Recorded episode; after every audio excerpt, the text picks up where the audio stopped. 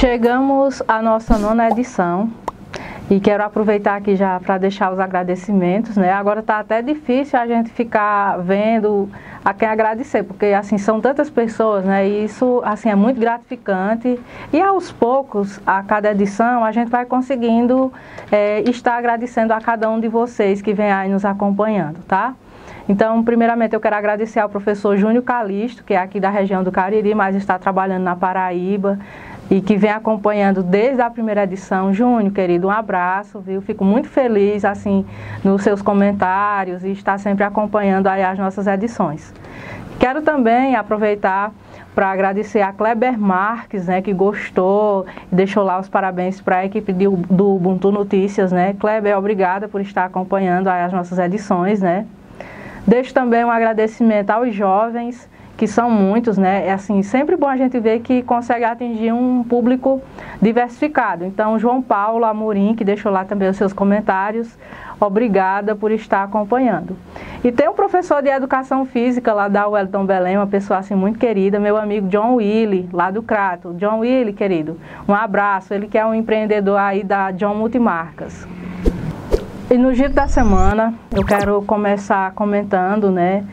Deixando os parabéns aí para os professores que acabaram de concluir a graduação em pedagogia pelo Instituto de Educação Superior e Técnica INEST, uma turma que contemplou tantos professores de Nova Olinda como de Santana do Cariri, né, guerreiros aí, dando continuidade aos estudos. E parabéns a todos, assim, fiquei muito feliz por mais essa conquista de vocês. Também quero registrar aqui os parabéns para a Sociedade Teatral Santanense.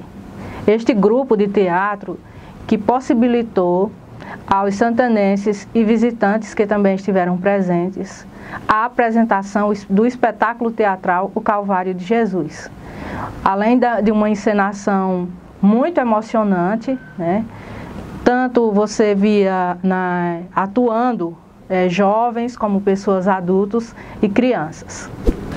O consultor agrícola Wilker Matos esteve no viveiro do Ibama, Prefeitura Municipal de Crato, e doou um quilo de sementes da planta moringa oleífera. Ela que tem propriedades medicinais e nutricionais.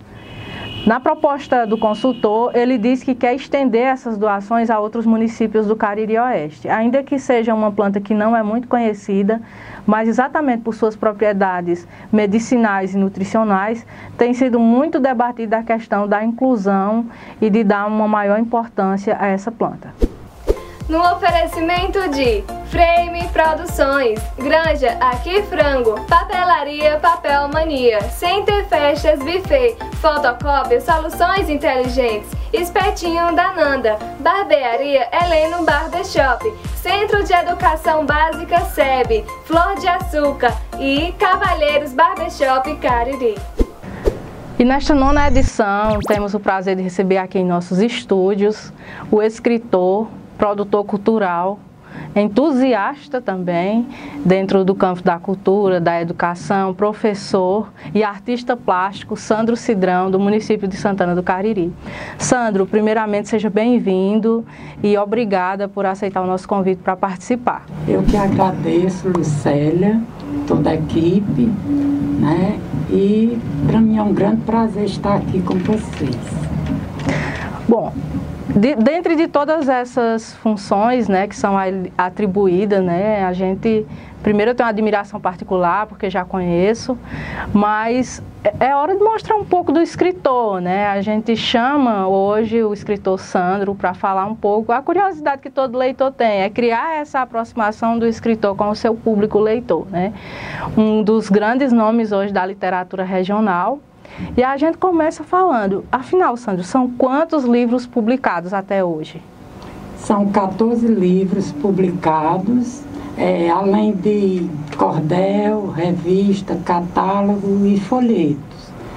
Então, tudo isso começou quando eu acho que a minha alma de historiador falou mais alto e eu resolvi resgatar a história do meu município. Na década de 90, que até então nada existia escrito sobre o município. Né?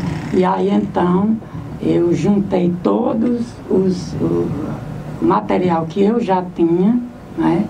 E preparei um projeto com os meus alunos, porque na condição de professor eu percebi que ninguém ou quase ninguém nada sabia sobre a cidade, sobre o município em que vivia, sobre a terra que eles chamavam de Torrão Natal, nem distritos, nem vultos ilustres, nem sobre a cultura, o turismo, a arte, as ruas, as praças, nada. Limites, parte geográfica, nada se conhecia. Então eu resolvi né, fazer um projeto com os meus alunos e desse projeto surgiu o Resgatando a Memória de Santana do Cariri. Foi o meu trabalho, o meu primeiro trabalho publicado que até então eu não tinha pretensão de ser escritor nem de que este trabalho se transformasse em livro, mas foi o que resultou. Ele passou a ser livro didático né, nas escolas e depois de resgatando a memória de Santana do Cariri, eu é, procurei fazer outros resgates e preservar a história e a memória. Veio Pedaços de Mim, que é de poesias, meu lado poeta. Depois eu continuei resgatando com Ainda Resgatando. Estive exilado em Altaneira por uns anos, né? Não vem ao caso falar aqui o porquê, mas lá quando estive como professor, resgatei a história de lá nesse livro, resgatando a história do município de Altaneira. Reescrevendo Patativa, um outro projeto. Aí veio Você Sabia, que aqui é, são fatos de um todo, né, do, de curiosidades, de marcos e fatos de uma forma geral, não só da região. Porque até então eu tinha me voltado para o regionalismo, hum. a minha terra natal e a minha região, porque eu sempre tive essa preocupação de não deixar a história se perder na névoa do tempo. Porque é muito importante que as pessoas conheçam a sua história em primeiro lugar, para depois conhecer a história do seu estado, do seu país e a do mundo. Certo. Veio hinos e canções, um resgate aos hinos pátrios e da, do município. A segunda e terceira edição do Resgatando a Memória de Santana do Cariri, essa aqui já revisada e atualizada. Resgatando uma história de fé benigna, né, que quando eu escrevi o Resgatando a Memória de Santana do Cariri, eu já dediquei um capítulo para resgatar a história dessa jovem que foi barbaramente assassinada, né, aos 13 anos, e que é tida como santa na nossa cidade. E agora já na região, no país e no mundo, né? Quem fez a biografia de Benigna, que inclusive fica disponível lá na, na capela, no distrito de Inhumas? É, fui eu. Eu fui o, o é, diretor da comissão histórica que elaborou a biografia que foi enviada à Congregação para a Causa dos Santos, em Roma. Né? E esse livro aqui é o resultado de todo esse trabalho que a gente desenvolveu desde a criação da comissão em 2004 né, até 2010, quando a gente conseguiu trazer Dom Fernando Panico até em umas, para ele ver o grandioso movimento em torno da fama de santidade benigna. Né? Então, veio esse livro, né? e nesse Nesse aqui está toda a biografia, a história dela, os depoimentos, os testemunhos, a iconografia, documentos e tudo. E nesse livro foi o primeiro registro de, da história de Benigna, que até então nada se tinha. Aí veio a minha história, revivendo o passado. É uma história de memórias, né? que eu mostro em crônicas toda a minha história. Bom, esse eu, eu já li, né? Esse aqui, né? Já li. Esse aí estive no lançamento também. Pronto, é. Exatamente, que a gente fez lá na no Espaço Literário Poeta Maranhão, na rua, né? E você esteve lá cobrindo.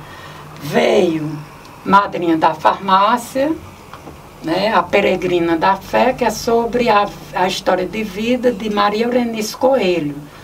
Né? É santanense? É, santanense, ela é prima do padre Cristiano Coelho, que Olha. tem uma história muito ligada também à Nova Olinda, né? O padre também, Cristiano. Também. Então ela foi uma pessoa assim maravilhosa, uma santa em, em, vida, né? Ela foi catequista, ministra da Eucaristia, dirigiu todas as escolas, professora, foi minha catequista, foi quem me ensinou mais para a vida. E recentemente, né, eu organizei um livro que a gente fez junto, né, Sérvia? Nós e os outros acadêmicos empossados na Academia de Letras do Brasil. Então é o primeiro livro da Academia de Letras do Brasil, seccional Araripe, né, intitulado Patronos, e que a gente teve o prazer de construir juntos. Aí na participação desse livro, quem é a patrona que você biografou, que está no livro? Pronto, Generosa Amélia da Cruz. É a minha patrona, porque eu acho, sempre achei Generosa Amélia da Cruz uma mulher à frente do seu tempo. Em 1936, ela, é, quando a mulher tinha as suas funções muito restritas ao lar, ela enfrentou a política da época e é, assumiu o município de Santana após o assassinato do seu esposo e passou para a história como a primeira prefeita de Santana, do Ceará e a segunda do Brasil. É, e até dizem que ela é a primeira do Brasil, porque foi a que assumiu e se manteve até o final.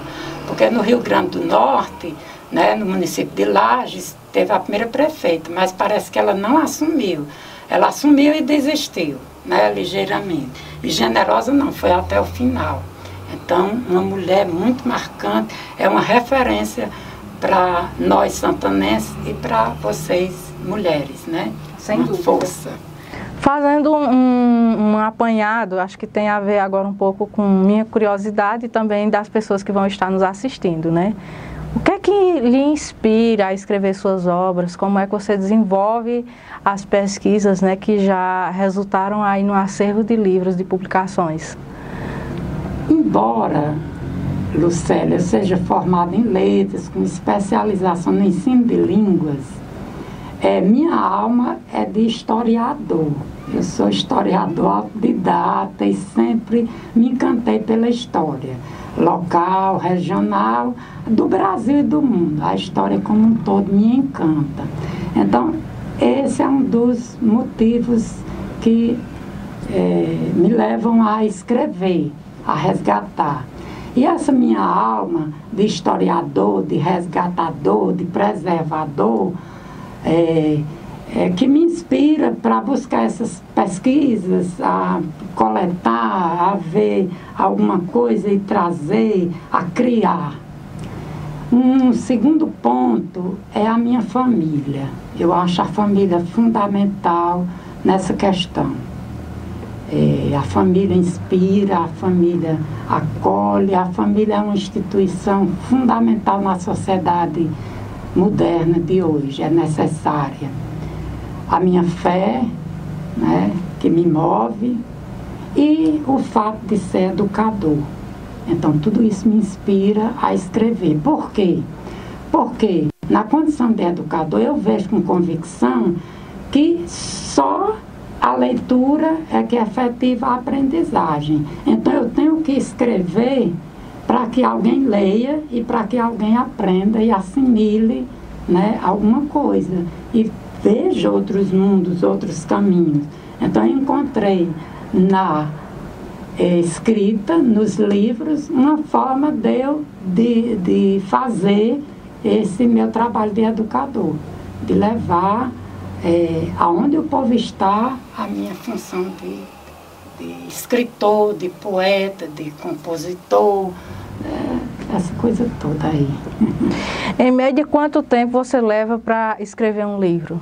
Bom, eu nunca tive assim, é, para marcar, vou escrever o livro e tal. Eu vou fazendo, vou juntando, mas assim, tem sido uma média de um livro por ano. Esses últimos anos foi um livro por ano. Né? Então, assim, depende. Se eu tivesse como me sentar para exercer essa, só essa profissão de escritor, eu faria muito rapidamente. Mas é porque a gente desenvolve muitas outras tarefas, né? E a de escritor acaba sendo uma terapia que você vai fazendo ali com um projeto e tá, mas está nessa média, um livro por ano, um livro a cada dois anos, um ano e meio mais ou menos. Qual a importância hoje é, dos escritores da literatura regional para as pessoas aqui da nossa localidade, da nossa região? É muito importante é, a gente ter a convicção de que é preciso se valorizar o artista da terra, a prata da casa. Eu sou contra aquele ditado que diz: santo de casa não obra milagre. É, você tem que ser é, poeta em outras terras, não é? Você tem que ir para outros cantos para poder fazer sucesso. Não, a gente tem que valorizar os nossos artistas aqui para poder eles expandirem. Como é que eles vão ter é, oportunidades se nós não a damos? Né? Então, assim, eu faço de tudo para apoiar o poeta, o artista, o escritor aqui na Terra. E daqui ele ter visibilidade e se expandir. Então, a, a, a nossa própria academia em si já é um fator fundamental para isso, para essa expansão. Porque a gente está valorizando pessoas que estavam incógnitas e ele tem o mesmo valor. Um escritor regional em Santana tem o mesmo valor de um Drummond, de um Sidney Sheldon ou qualquer outro do Brasil ou dos Estados Unidos. Basta que a gente valorize. Enquanto a gente deixar ele no anonimato, ele vai ficar ali no esquecimento. Então a importância que eu vejo é essa. No oferecimento de Clique Informática, Moringa Produções, Eventos e Entretenimentos. Case comigo, case bem. Doutora Ayala Índias, Doutor Marcos Renato Índias, Concentro Livraria Café, Vaqueiro Bom de Farra, John Multimarcas, Dallas Cariri e Adélia Calçados.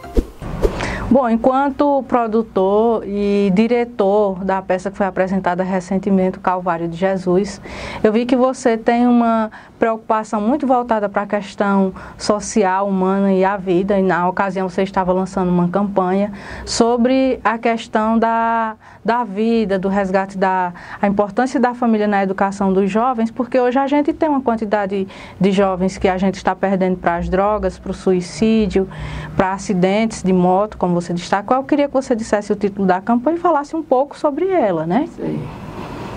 É, agora, é, nesse mês de abril, quando a gente apresentou o Calvário de Jesus, a gente lançou é, Todos pela Família, Unidos pela Arte, que é um, um, um ganchozinho da campanha que eu lancei em 2017, Todos pela Vida, Unidos pela Arte, que ela surgiu quando eu estava diretor da Escola Hermano Frank, ali na Pedra Branca, e um dos nossos alunos perdeu a vida no acidente de moto. E isso me deixou apavorado e muito preocupado, porque já era a quinta morte, não era nem de jovem, era pré-adolescente, ele tinha 13 anos. Então isso me preocupou muito e, assim, eu senti que tinha que fazer alguma coisa. Aí lancei na própria escola, no, no, num dos planejamentos da campanha. Todos pela vida, unidos pela arte. Para a gente tentar envolver essas crianças, esses jovens, esses adolescentes, em, em, em eventos ligados à cultura, à arte e à educação. Tanto é que nesse ano a gente já colocou as crianças para participarem da Via Sacra, todas caracterizadas para eles sentirem que tem um potencial dentro deles que eles podem explorar e descobrir e se tornarem famosos com isso. E não com eventos violentos para chamar atenção. Né? Ele tem que elevar a autoestima através da educação, da arte, da cultura e de seus potenciais. Porque eu acredito que é através da arte que se descobrem as vocações. E em se descobrindo as vocações, aí vem as profissões, vem a elevação da autoestima, vem o profissionalismo, que eu acredito que aqui em seu estúdio foi se descobrindo o fotógrafo, né, o cinegrafista, o né, designer e, e por aí vai. Então a campanha tem isso. E agora, nesse ano, a gente lançou todos pela Família Unidos pela Arte. E nós juntamos né, as famílias e pedimos que trouxessem os filhos, as crianças, os jovens para atuar. Por quê? Porque o que a gente sente é que a culpa, se é que tem culpados, que eu creio que deva ter, não é o celular, não é o tablet, não é o computador, não é a informática, não é a web.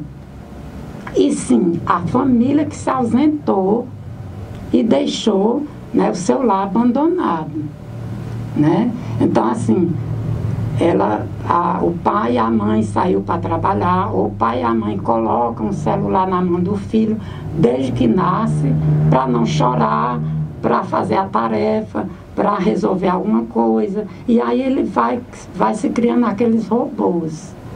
Né?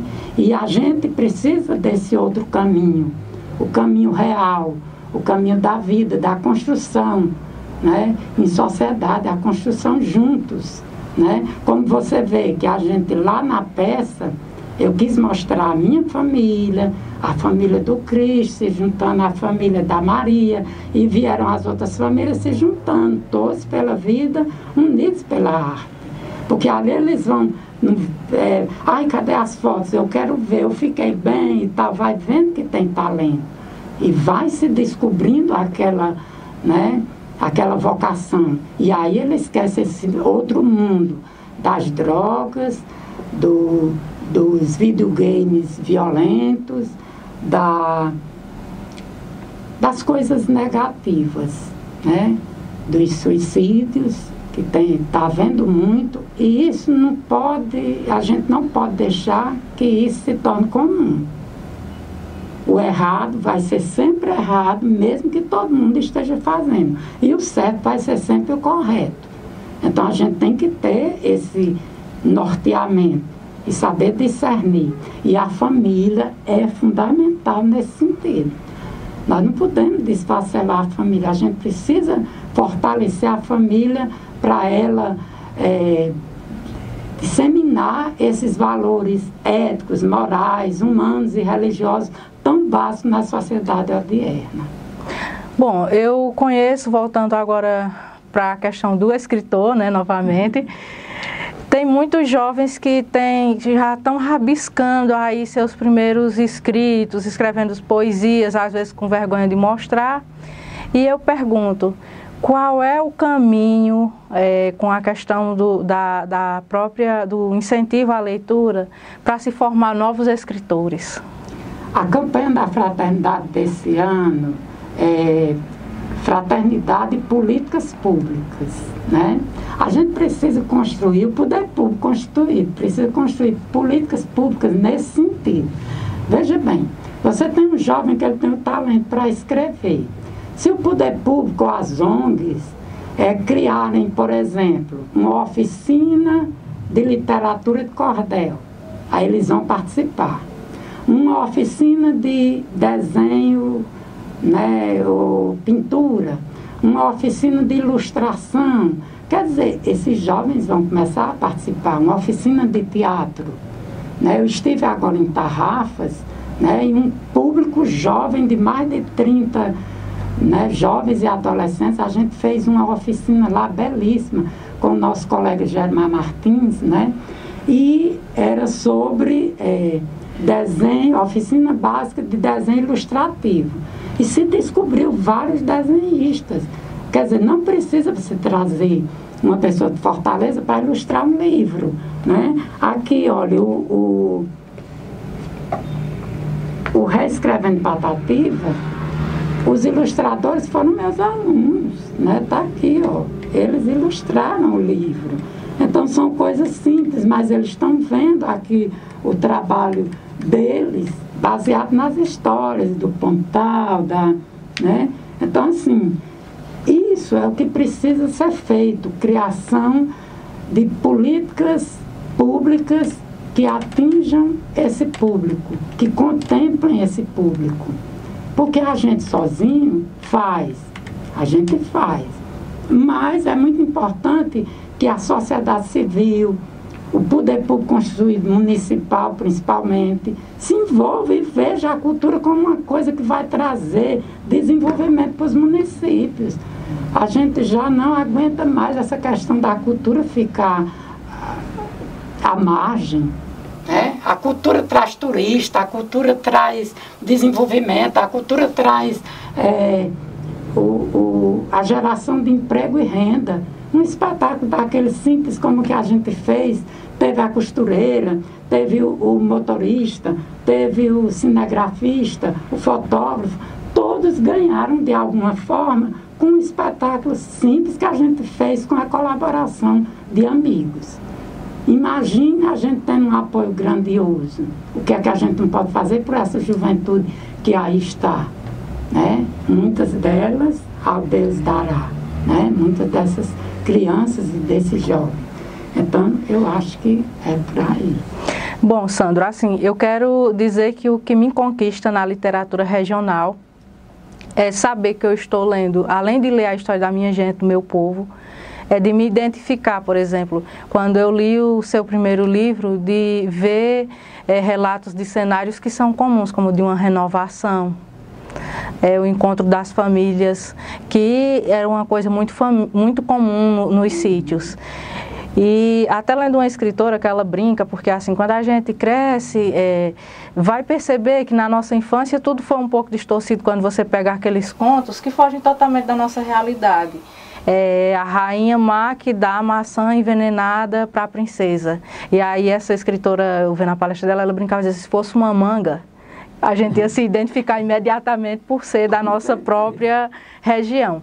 Então, o que me encanta é isso, é de você ler, você se identificar e você acaba também revivendo suas memórias, né? É, a gente revive as memórias, mostrando nossas histórias e que, assim, é importante que o outro público também tenha acesso para conhecer a renovação, né? A dona Ritinha, que eu conduzi, ela cega, foi a minha primeira profissão, muito ela me ensinou para a vida. E tantas outras coisas do Judas, da Malhação, e, né, e outras manifestações que a gente, desde a infância, do mês de maio, e, né, e outras coisas mais, assim, que são muito nossas da região. E para o leitor que agora ficou curioso e quer adquirir um livro seu, onde é que ele encontra para comprar, para adquirir, dizer, olha, eu vou levar esse livro para casa para ler? Pronto, quem quiser adquirir, alguns, os primeiros eu não tenho mais, só no, na, no Espaço Literário Poeta Maranhão, a gente tem uma memória literária que, que é uma extensão do Museu Histórico que eu criei lá em Santana, já com essa alma de preservador. Mas os, os recentes é, pode procurar lá na loja de variedades Benigna Arte Imagens, no próprio Espaço Literário Poeta Maranhão e em minha residência. Em Santana do Cariri. Em Santana do Cariri certo? Então aí tem o Facebook, Sandro Cidrão, e tem meus telefones, e a gente se comunica. Em Santana do Cariri, me procurando, eu tenho os livros e é muito importante essa questão da leitura. A leitura, eu posso dizer com convicção, que é o único caminho que leva ao aprendizado. E a educação é a maior herança que a gente pode deixar para todos, ninguém tira. É isso? Sandro, assim, eu quero agradecer imensamente, quer dizer que estou muito feliz de, de recebê-lo aqui e agradeço assim, a sua disponibilidade, o carinho de sempre com que você nos recebe. Muito obrigada. Eu é que agradeço, assim, fiquei muito lisonjeado E, e feliz também, porque eu sabia que vinha para casa de uma pessoa amiga, de profissionais que eu já conheço, né? Uma equipe maravilhosa e que assim, trabalha também com o coração, isso é muito importante. Né? O dinheiro vem em segundo lugar, o coração tem que vir primeiro, e isso eu encontrei aqui. Então agradeço a vocês e a todos que de uma forma ou de outra contribuíram para que esse momento acontecesse. Muito obrigada. No oferecimento de JF Construções, Universade e Medlin Calçados. E no Ubuntu News da semana, é uma matéria que foi veiculada no Congresso em Foco, é, através do deputado federal Idilvan Alencar, que é do PDT aqui do Ceará, ex-secretário de Educação, onde ele protocola um projeto de lei exatamente reivindicando os recursos né, bloqueados em Curitiba e de outras medidas ligadas à questão do, da, do combate à corrupção. E ele disse que esse dinheiro ele pode ser investido na criação de duas mil creches, o que chega a atender 400 mil crianças por ano. Quero aproveitar aqui para deixar um abraço especial a todas as pessoas que têm nos acompanhado, a minha equipe que possibilita que semanalmente a gente consiga finalizar mais uma edição, né? Dizer que a gente faz esse trabalho com muito carinho e dedicação. Dizer que é interessante essa interação, seja através de conversa, de comentários. Acompanhe as nossas redes sociais no Facebook, no Instagram e também aproveite para seguir o nosso canal lá no YouTube, o canal Ubuntu Notícia. Para você empresário que ainda não está anunciando com a gente, não perca essa oportunidade de estar anunciando. Colabore também para projetos culturais. Isso é responsabilidade social e mostra também o seu empenho em estar valorizando a cultura da região do Cariri Oeste. Até a próxima edição. Fico aqui na expectativa, aguardando o retorno de vocês. Um abraço a todos, até lá.